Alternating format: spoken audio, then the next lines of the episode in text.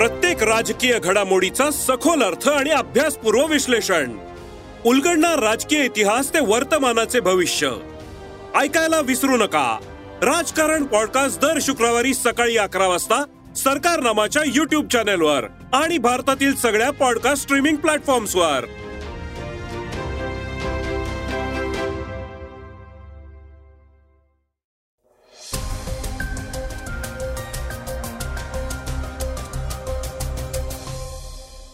श्रोते हो नमस्कार.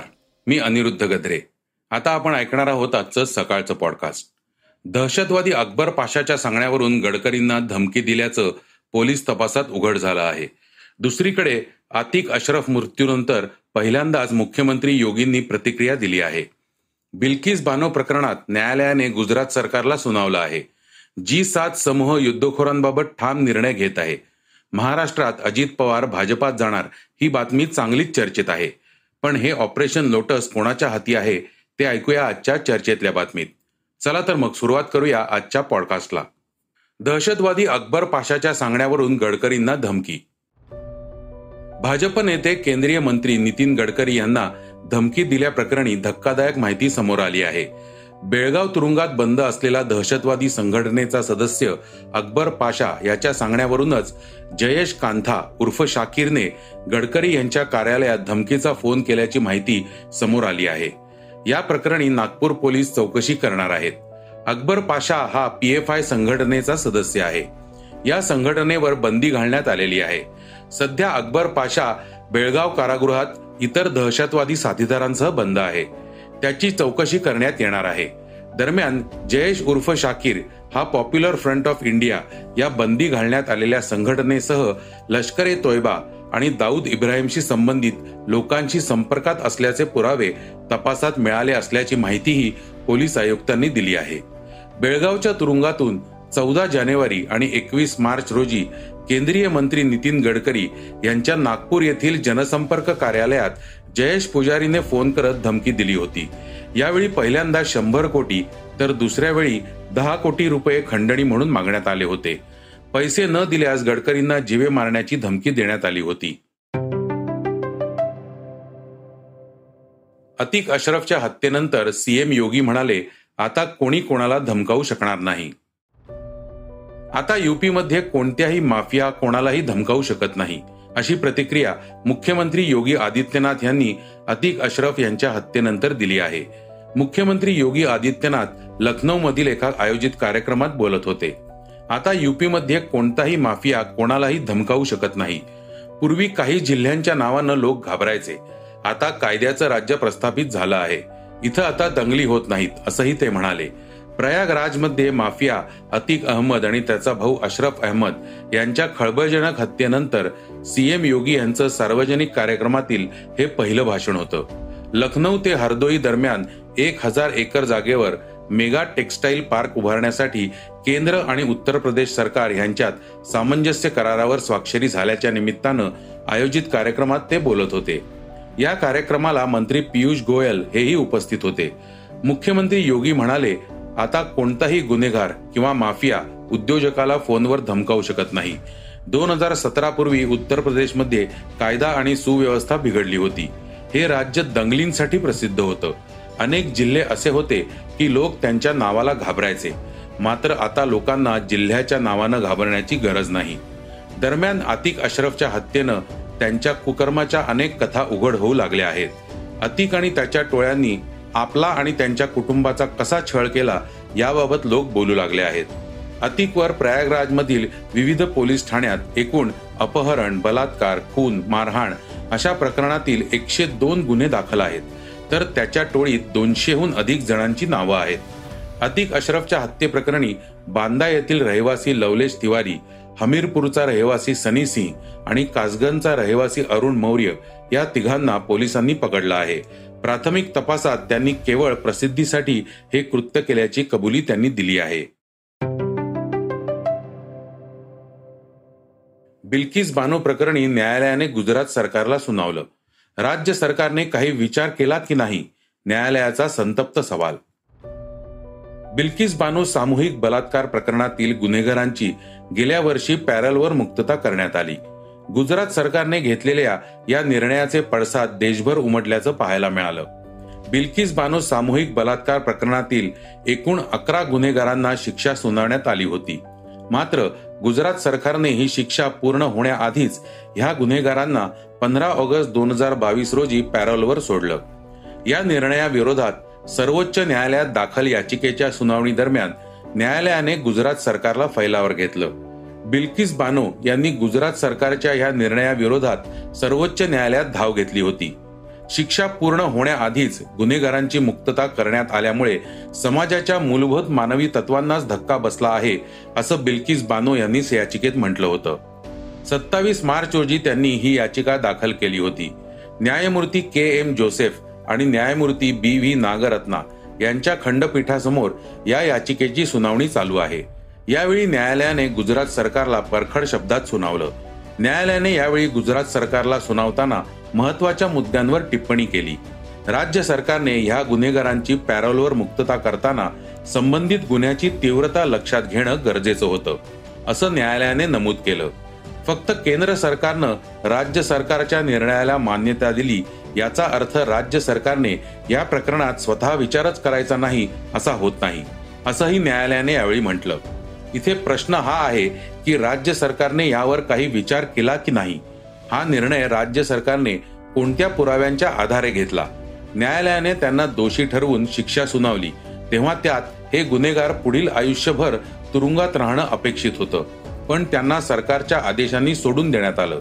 आज ह्या महिलेच्या म्हणजेच बिल्किस बानोच्या बाबतीत हे घडतंय. उद्या तुम्ही किंवा मीही तिच्या जागी असू शकतो. त्यामुळे या संदर्भात निर्णय घेताना निश्चित अशी नियमावली असायला हवी. जर तुम्ही आम्हाला याचं कारण दिलं नाहीत तर आम्ही आमच्या पद्धतीने यावर निष्कर्ष काढू अशा शब्दात न्यायालयानं गुजरात सरकारला ठणकावलं आहे.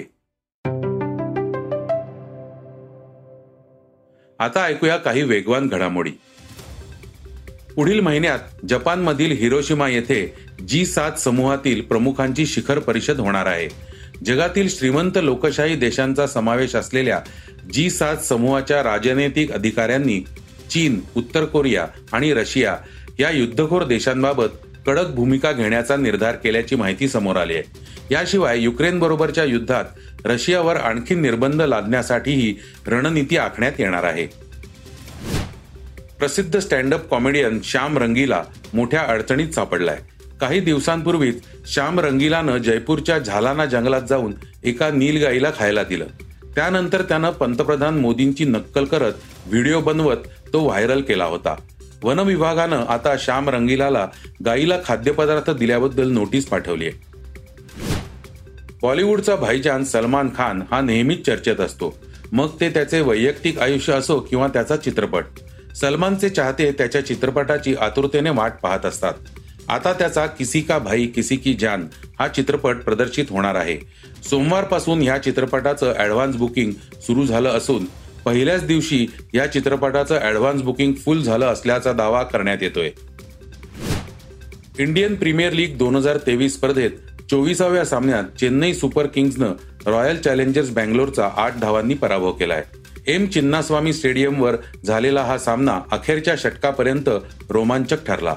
पण या सामन्यादरम्यान आरसीबीचा कर्णधार फाफ डुप्लेसिस जखमी झाला. मात्र जखमी असतानाही त्याने दमदार अर्धशतक केल्यानं त्याच्यावर कौतुकाचा वर्षाव होतोय. आता बातमी चर्चेतली. गेले दोन तीन दिवस चर्चेत असणारी बातमी म्हणजे अजितदादा भाजपच्या गळाला लागणार का? एकीकडे दादांचे विश्वासू आमदार आम्ही दादांबरोबरच दादा जाणार तिथे आम्ही जाऊ वगैरे विधानं करत होते. दुसरीकडे दादा गायबच व्हायचे.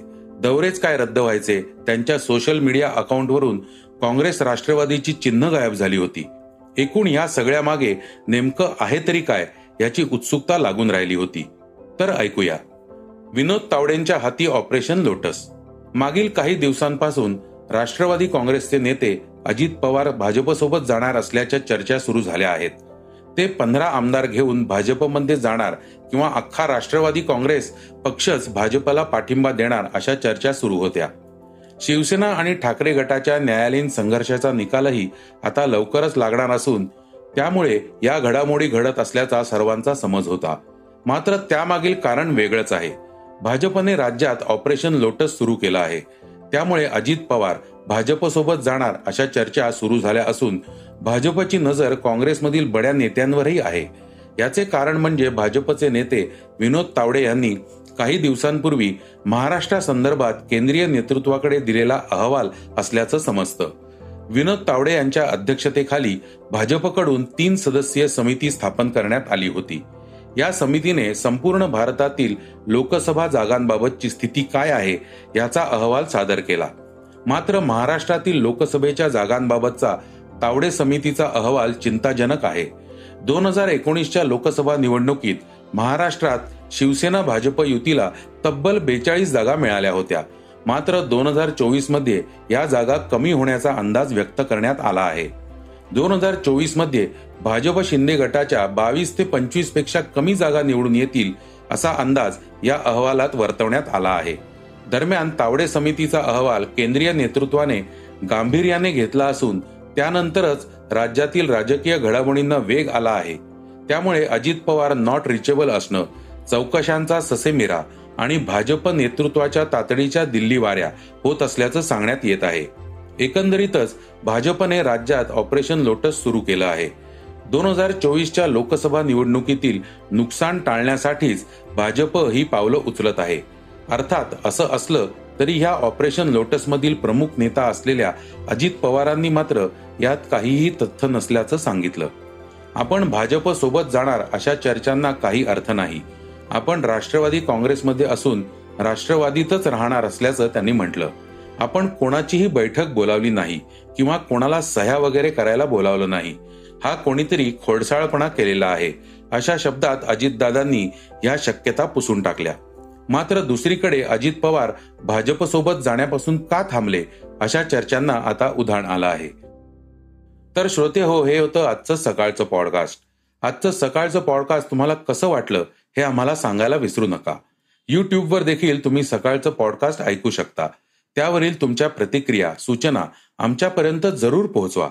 आणि सगळ्यात महत्वाचं म्हणजे सकाळचं पॉडकास्ट तुमच्या मित्रांना कुटुंबियांना नक्की शेअर करा. उद्या पुन्हा भेटूयात. धन्यवाद. वाचा बघा आणि आता ऐका आणखी बातम्या. ई सकाळ डॉट कॉम वर. तुम्ही हा पॉडकास्ट ई सकाळच्या वेबसाईट आणि ऍप वर सुद्धा ऐकू शकता. विसरू नका या पॉडकास्टला आपल्या आवडीच्या पॉडकास्ट ऍप वर सबस्क्राईब किंवा फॉलो करायला.